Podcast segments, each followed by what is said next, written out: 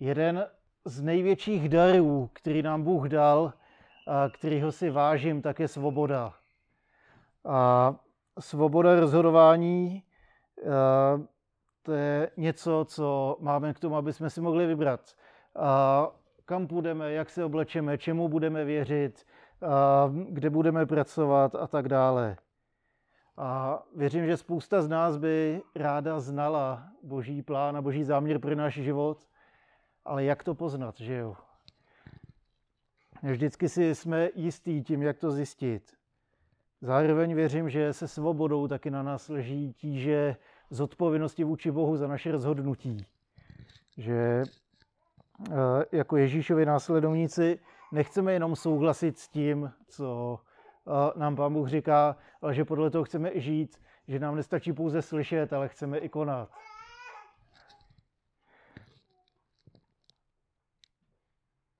A dokonce i malý a zdanlivě bezvýznamný rozhodnutí, který na nás denně přichází tak často, tak nás můžou kolikrát zahletit a paralyzovat. A klidně se s váma vsadím, že dneska jste udělali několik set rozhodnutí. Dneska jste se už několik setkrát rozhodli, aniž, aniž to možná víte. Některé rozhodnutí děláme vědomě, některé zcela automaticky, některé nevědomě. Vstanu teď, anebo až za pět minut, nebo za hodinu. Co si obleču? Vyčistím si zuby teď, anebo až po snídani? Co vůbec budu jíst? Chci teplou nebo studenou snídani? Chci kafe nebo čaj? Nebo mi stačí voda nebo mlíko? Chci slanou nebo sladkou snídani? A mám si udělat větší nebo menší kafe? Pustím si ke snídani nějakou hudbu Tady už máme 12 rozhodnutí a to jsme se pomalu ani nepřekulili z postele ke stolu se snídaní. A věřím, že dnešní doba je náročná taky v tom, že na nás spadá spoustu informací a jsme postavení každý den před spoustu drobných rozhodnutí.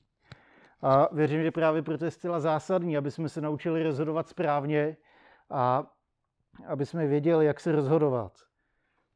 Proto spolu s vámi chci otevřít eh, jeden text ze soudců o Gedeonovi a podíváme se na to, jak on se rozhodoval. Ukážeme si pět, eh, pět vodítek, které nám můžou pomoct se rozhodovat a moje přání sobě i vám je, aby, aby to nebylo jenom nějaký princip, který si odneseme, ale aby jsme, aby jsme se naučili být víc otevřený Božímu duchu, protože bez něj jsou ty naše rozhodnutí jenom naše. Takže já spolu s váma chci přečíst ten text. Buď to máte eh, tady v těch papírech většíma písmenkama, nebo já to mám v Bibli menšíma písmenkama, úplně nejmenšíma tady. Takže já to přečtu. Je to soudcům 6.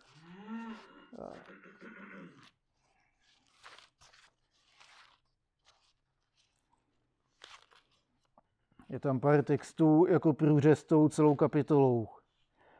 Mm.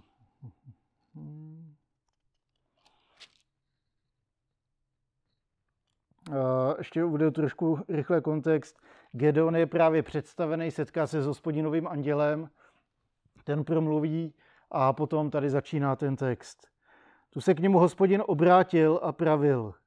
Jdi v této své síle a zachráníš Izrael z hrsti Midianců. Já sám tě přece posílám. On však namítl, pane, pane, jak mám poznat, jak mám zachránit Izrael? Můj rod je v Manasisovi nejubožejší a já jsem sám jsem v rodném domě poslední. Ano, ale já budu s tebou, takže poběž Midiance až do posledního, řekl mu na to hospodin. V tom případě mi prokaž laskavost, odpověděl Gedeon. Dej mi prosím znamení, že se mnou mluvíš ty. Gedeon pak dostane znamení, a té noci mu hospodin řekl, vezmi býka ze stáda svého otce, toho druhého býka, sedm let starého. Zboř bálův oltář, jež patří tvému otci, a ten ašeřin kůl vedle něj pokácej. Na vrcholu toho kopce pak postav řádný oltář hospodinu svému bohu. Vezmi toho druhého býka a ubytuj ho jako záplnou oběť na dřevě z ašeřina kůlu, který pokácíš.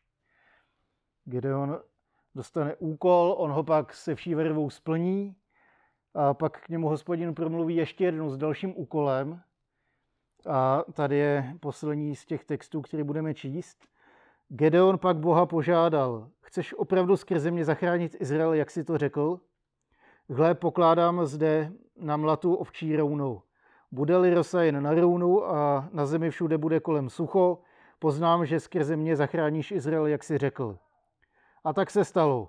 Druhého dne, hned jak ráno vstal, stiskl rouno a vyždímal z něj rosu, plnou číše vody. Gedeon pak Bohu řekl, nehněvej se na mě, když ještě jednou promluvím. Prosím, ať to mohu zkusit ještě jednou. A tě prosím sucho jenom na rounu a na zemi všude kolem rosa. A Bůh to té noci udělal. Jedině na rounu bylo sucho, ale na zemi byla všude kolem rosa. A pak začal ten akční film, který, který popisuje soudcům sedm.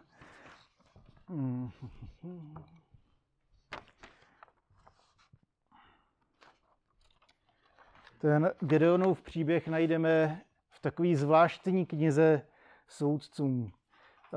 Pokud hledáte příběh, kde jako je spousta zvratů, kde je spousta bitev, kde krev stříká, kudy, kudy se podíváte, kde jeden zajímá druhýho a kde, kde se to řeže od začátku do konce, tak to je správná kniha pro vás. A ta kniha začíná tím, že Jozue umírá a celá kniha je vlastně dlouhým vyprávěním úpadku Izraele. Jak to s nima šlo od desíti k pěti, jak to bylo po každý horší a horší, že uh, lid přestává být věrný Bohu, zapomíná vůbec na to, čemu věří a kdo je jeho Bůh. A je to kniha neustálého selhávání a postupného odpadávání od Boha. A zároveň je to kniha o boží věrnosti, protože pán Bůh se na svůj lid nevykašlal, přestože svůj lid, ten jeho lid na Boha zapomněl a vykašlal se na něj. Bůh zůstává věrný navzdory všemu tomu selhání. A když se podíváme, tak tam ti soudci, a vlastně boží mužové, kteří byli vyslení k tomu, aby vždycky osvobodili od nepřátel. Byli to spíš nějaký váleční lídři, kteří vždycky pobili ty nepřátele, tak eh, vždycky se tam opekuje takový kolečko, který je nám možná známý eh, v menším měřítku i z našich životů. Začíná to selháním a hříchem, eh, ve kterým se ten lid nachází. Jako důsledek tady toho pak začnou chodit do života těžké věci, začne útlak, začnou, začnou chodit ty okolní národy, utlačovat Izrael a zač, začnou, začnou jim znemožňovat život. Pak následuje pokání Izraele, když si vzpomene, že tak pane Bože, zachraň nás, přece, přece nás tady nenecháš umřít. Pán Bůh se smiluje a přichází vysvobození v podobě uh, toho, že pán Bůh povolá nějakýho vůdce, uh, jednoho z těch soudců, ten pobije nepřátele a následuje období míru. A když je klid a mír a pohodička, tak lid zase zvlčí a pak se to kolečko opakuje znovu. Možná na nějakém trošku jiném území, možná v jiném kmenu Izraele, ale takhle se to vlastně opakovalo prakticky u každého soudce. Byl tam hřích, pak přišel, pak přišlo přesně to, co pán Bůh slíbil. Když se vykašlete na moji smlouvu, tak já na vás pošlu ty národy kolem. Bude, bude, bude, to, uh, bude to těžký, protože na vás udeřím. A tady to kolečko se opakuje pořád znova a znova. My jsme četli reakci Gedeona na setkání s hospodinem. To byl jeden z těch soudců a na začátku to moc nevypadalo, protože on žil v obavách. Bůh k němu promluvil, ale on si nebyl jistý. On si nebyl jistý sám sebou, on si nebyl jistý tím povoláním, který od Boha dostal, on si nebyl jistý božím zmocněním k úkolu a ty jeho obavy ho brzdily a zrazovaly od eh, následování toho úkolu, který dostal. A je to zcela pochopitelný. Eh, kdyby mě Bůh řekl, že mám vysvobodit eh, český lid ze spáru šíleného nepřítele, tak bych si taky chtěl být eh, docela dost hodně jistý, že to skutečně je boží plán a že to není jenom nějaký dobrý nápad, který se občas zrodí v našich hlavách, že to není jenom něco, nějaký přání, který, který se zhmotní, ale že je to skutečně, skutečně boží vůle. A proto si Gedon žádá znamení. Dej mi znamení, že seš to skutečně ty, že to není můj nápad, že seš to ty, Bože, který ke mně promlouváš. A poté dostane uh, od, um, od hospodina znamení a tak on vyráží a se vší vervou uh, pokácí ty oltáře těch cizích bohů. Když přišlo další povolání, tentokrát už k boji s těma nepřátelema, tak přichází vlastně to samé.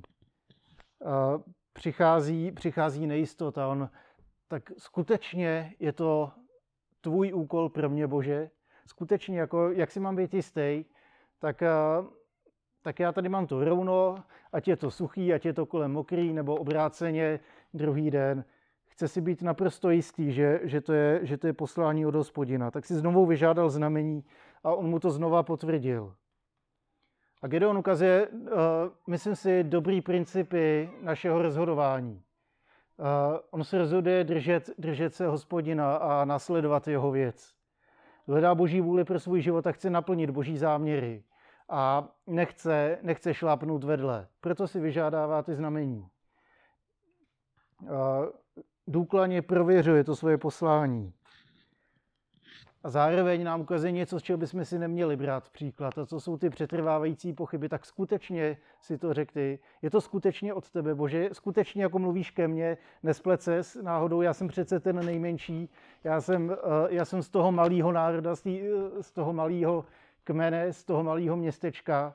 Teď já jsem ten poslední u mě v rodině, tak jako proč, proč jsi nezašel tamhle? Nesplet ses?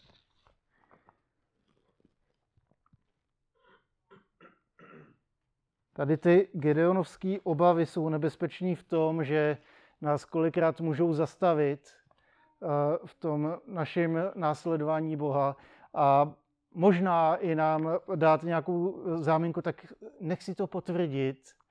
A tím, že budeme pořád hledat, tak skutečně to od tebe, skutečně to od tebe, že budeme tak dlouho ověřovat tu boží vůli, až nakonec neuděláme vůbec nic. Že to může vést k nečinnosti a neustálému hledání znamení. A moje přání, aby jsme nenechali obavy, aby nás brzdili a od naplňování božích záměrů pro nás. Věřím, že boží volání nikdy nebudeme mít potvrzený předem a proto do něj musíme vstupovat vírou. Gedeon nebyl pochválený za to, jak s vírou přijal svůj úkol. Spíš to vyznívalo, jako by se chtěl vyvlíct. Skutečně mluvíš ke mně? Dovol mi, ať si to ještě ověřím. A když si to ověřil, tak dovol mi, ať si to ověřím ještě jednou, pro jistotu. Nikdy neznáme celou boží vůli dopředu. Kolikrát je to jenom, tak běž, jdi, já budu s tebou. Fajn, kam mám jít, co mám dělat, co jako ode mě přesně chceš.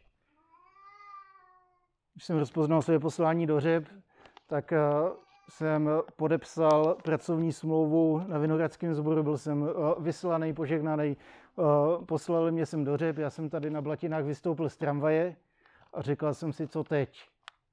Bože, co po mně teda chceš? Jako jsem, zavolal mě jsem sem tady, mám spoustu nápadů, ale co, co teď konkrétně? Co po mně chceš? A věřím, že ta boží vůle eh, je něco podobného. Že je to jako když máte navigaci v autě. Když to auto na parkovišti, tak je vám ta navigace k ničemu. Vždycky začíná jeďte. A teprve potom, když se rozjedeme, teprve potom, když vstoupíme do toho povolání, tak říká tady odboč doleva, tamhle doprava, na kruháku třetí výjezd, pak se jdeš v pravém prhu, ať, ať je neuhneš úplně tam. Myslím si, že to vedení, vedení božím duchem funguje podobným způsobem. Neřekne nám popis kompletní celé cesty, jak to je, ale chce po nás, aby jsme vykročili, aby jsme, aby jsme do toho vstoupili a pak nám ukazuje ty jednotlivé věci za pochodu. Nikdy ho nebudeme mít potvrzený předem a proto do něj musíme vstupovat s vírou. Ať už to Gedeonovo vyžadování znamení měl svůj původ v obavách, nebo v tom, že skutečně eh, chtěl oddělit Boží slovo od toho, od toho, co si myslel, že eh, může znít podobně, a, tak velice snadno tady to může výst k nečinnosti. Kolikrát jsem já sám promeškal nějakou skvělou příležitost tím, že jsem nereagoval dost rychle, nevstoupil do nějakých věcí a ta příležitost mi utekla. A skvělý pracovní nabídky. nebo příležitost někam vycestovat, nebo se někam podívat, nebo, nebo něco udělat zajímavého pro někoho. Kolikrát jsem takhle, uh, mi spoustu nabídek uniklo, že jsem říkal, tak je to, je to ono, není to ono. A tak dlouho člověk přibírá, že vlastně to nerozhodnutí rozhodnutí taky. Nic nedělat.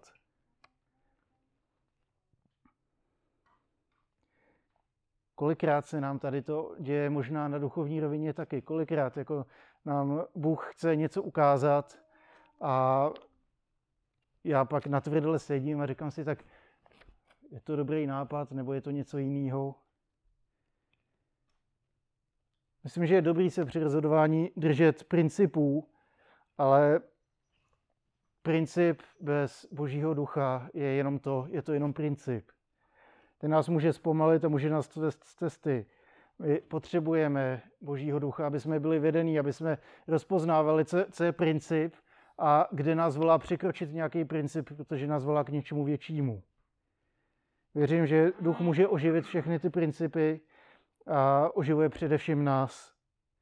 Že nás naplňuje mocí, dává nám lásku, proměňuje naší mysl a ukazuje nám, ukazuje nám svět ze své perspektivy.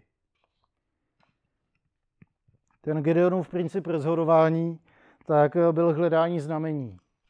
Dneska asi těžko máte na balkóně ovčí rouno a podle, podle si rozhodujete, jestli, jestli to uděláme tak nebo onak. Dneska by to asi nefungovalo. Věřím, že jako Ježíšovi následovníci ale máme jiný princip rozhodování a mám jich, mám jich pět v těch eh, papírech, co jsem vám pak dával, tak eh, tam, tam je to rozepsaný trošku víc, tak já udělám jenom takový rychlej, rychlej nástřel.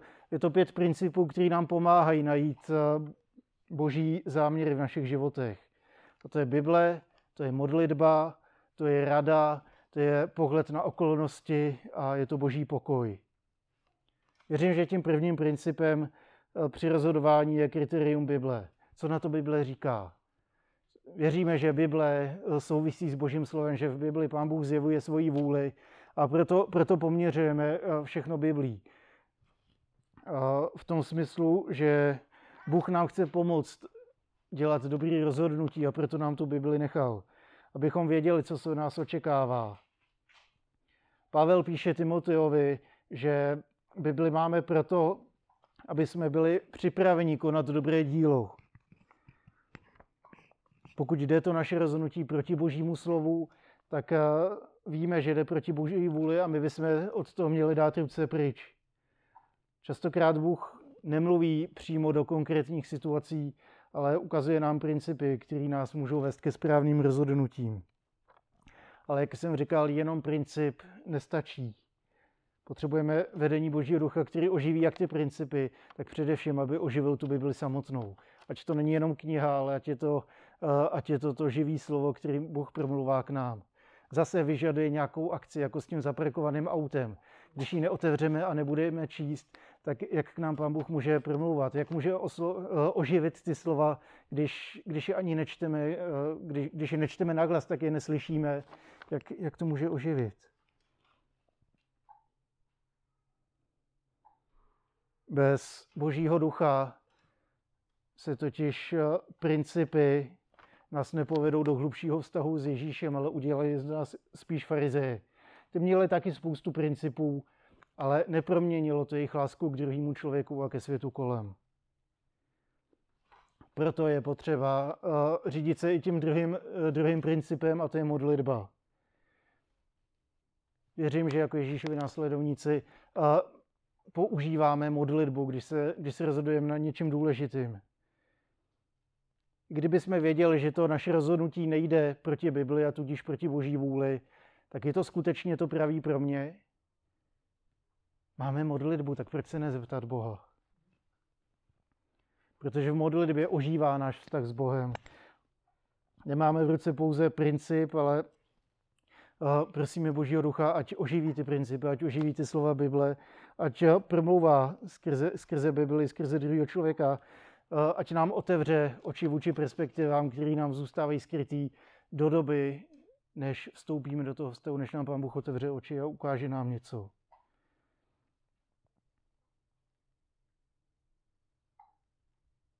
Proto věřím, že každý důležitý rozhodnutí by mělo být založený na modlitbách. Věřím, že zásadní rozhodnutí v životě vždycky se snažím za to modlit. Protože vím, že jako je to něco, co ovlivní život můj, a nejenom můj, ale celý mojí rodiny. Další kritérium nebo další princip, tak je dobrá rada. Je to, je to něco, co uh, je úžasná vlastnost, když se naučíme nebát se zeptat. Nebát se zeptat někoho, kdo je zkušenější. Uh, když si nevím rady, jak zpravovat své finance, tak zajdu za kamarádem, který dělá v bance. Asi o tom bude vědět víc než já, tak si nechám poradit. Když eh, potřebuji poradit v něčem jiným, tak eh, je dobré mít kolem sebe lidi, kteří mají víc zkušeností a zajít si k ním pro radu. Ne vždycky je moudrý se tady těma radama řídit, ale minimálně budu mít víc informací, udělat, udělat, k tomu udělat správný rozhodnutí. Riziko dobrých rad je, že máme tendenci je přijímat víc eh, v okamžiku, kdy se nám líbí, nebo kdy uh, nám to dává smysl, nebo tím, že to pochází od člověka, uh, kterýmu věřím a tudíž o tom tolik nepřemýšlím. To, to je riziko dobrý rady. Může to být dobře míněný, ale to ještě neznamená, že to musí být dobrý, dobrá rada. Proto potřebujeme Božího ducha, aby nám pomohl rozlišit, co je, co je jenom dobrý nápad, co je dobrá rada a co je boží záměr pro můj život, co je to poslání, který do mě vkládá, co, co je to, co se mnou, skrze mě, ve mně, kolem mě chce dělat. Další riziko hledání rad je to, že neustále můžeme vyhledávat rady a stane se nám to důvodem, proč nic neděláme. Další kritérium je okolnost když se podívám na okolnosti, tak se můžou stát důležitou, důležitým vodítkem k tomu udělat správné rozhodnutí. Bible, modlitba a rada říkají, že se něco zdá být dobrým nápadem, ale když se podívám na okolnosti, tak můžu vnímat, že Pán Bůh spíš dveře zavírá, než aby otevíral. Takhle práce není hřích. Kamarád mi to poradil, protože je to opravdu dobrá příležitost. Modlím se za to, líbí se mi to, ale okolnosti najednou jako zavírají jedny dveře za druhýma. Třeba to nebude to ono. A nebo se naopak nějaký dveře otevírají. Občas nastávají situace, kdy rozhodující jsou právě ty okolnosti. Protože spoustu, eh, spoustu rozhodnutí, kterým čelíme, který nějakým způsobem ovlivní náš život, ale zároveň, když se na to podíváme pouze perspektivou písma, tak eh, na tom neschledáme nic špatného. Jakou práci budu dělat, kam půjdu do školy, ehm, co tady mám dál? Jo, že když si, jakou školu budu studovat, jakou práci budu dělat, co, čemu chci věnovat svůj čas, energii, peníze, jakým způsobem mě tady to může přiblížit k Bohu, jakým způsobem eh, tam já můžu být svědectvím, Myslím, že tady to jsou otázky, na které kolikrát okolnosti nám pomůžou eh, najít, najít odpovědi.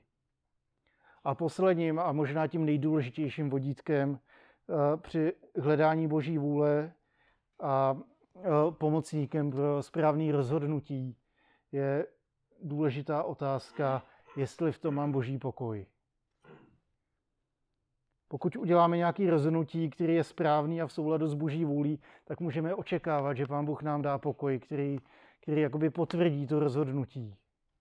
A nebo nám naopak nedá pokoj a, a my víme, že tudy cesta asi nepovede. Boží pokoj provází nás jako Ježíšovi následovníky a stává se, stává se kritériem, který nám pomáhá dělat rozhodnutí. A můžu mít boží pokoj a třepat se strachy, ale to neznamená, že uh, to neznamená, že jsem udělal špatný rozhodnutí. Některé rozhodnutí jsou těžký, ale to, že mám boží pokoj, znamená, že stojím na tom správném základu. Já se možná občas otřásám, protože přichází nejrůznější situace do života, ale ten základ se nehne. A když stojím na božím pokoji, tak, tak vím, že stojím na tom, kam mě pán Bůh chce poslat, kam mě vede a vnímám to jako hrozně důležitý kritérium. občas spoustu věcí říká ano, jdi do toho, ale když se vydáme tím směrem, tak jakoby ztrácíme pokoj. To je pak stopka. To nám možná boží duch říká, hele, ne, teď, teď ne. Možná to znamená vůbec ne, možná to znamená teď ne, protože třeba ještě na to nedozrál čas. Pavel ve skutcích Duch svatý mu zakázal jít do Ázie, nebo zabránil mu jít do Ázie. Ne, že by ho tam nechtěl, ale protože tam ještě nebyli připravení přijmout evangelium. On mezi tím šel do Korintu a pak se vrátil přes Ázii a teprve potom tam založil ty sbory. Kolikrát to může znamenat jenom teď ne, protože ještě dozrává čas, do, připravuju další lidi, připravuju situaci. Věřím, že všechny ty dobré věci, do kterých nás Pán Bůh volá, tak nás nevolá, aby jsme to odedřeli sami, ale volá nás, aby jsme vstupovali do toho, co On sám připravuje a co, co už On sám připravil. A můj oblíbený text s Efeským, že jsme stvořeni k chvále Boží slávy proto, aby jsme vstupovali do skutků, který nám Pán Bůh připravil. Aby jsme vstoupili do toho dobrého, co už je připravený. A tím, že do toho vstoupíme, tak oslavíme Boha, který sám udělá potom skrze nás to co, to, co se mu líbí a to, co chce. Proč jsem mluvil tady o těch principech? Je to, je to dobrý vodítko a jsou to principy.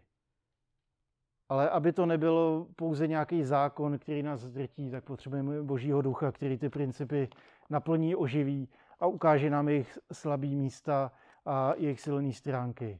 Takže věřím, že naší nejsilnější stránkou nejsme my sami, ale je to právě Duch Svatý. Včas je pohodlnější cokoliv jiného, než vykročit ve víře k tomu, co nás Pán Bůh volá. Občas nám mysl říká, že to není dobrý nápad, občas nás od, od toho rozhodnutí zrazují naši přátelé. Ale pokud víme, že nás do toho Pán Bůh volá, tak musíme vykročit a On nám pak dá svůj pokoj a dá nám k tomu všechno, co potřebujeme. Věřím, že ty obavy nás naopak od eh, rozhodnutí zdržují, zrazují a spíš směřují náš pohled ke strachu než k Bohu. Dobrý rozhodnutí častokrát chce sílu a víru. Máme pět principů, máme Gedeonův dobrý i špatný příklad. Dobrý příklad v tom, že on hledal boží vůli a když do toho vstoupil, tak do, do toho vstoupil na 100% a šel, šel hlava nehlava. Na začátku si nebyl jistý, ale a ten princip, který se mi líbí, a najdi boží vůli, ať je zatím, ať to stojí cokoliv.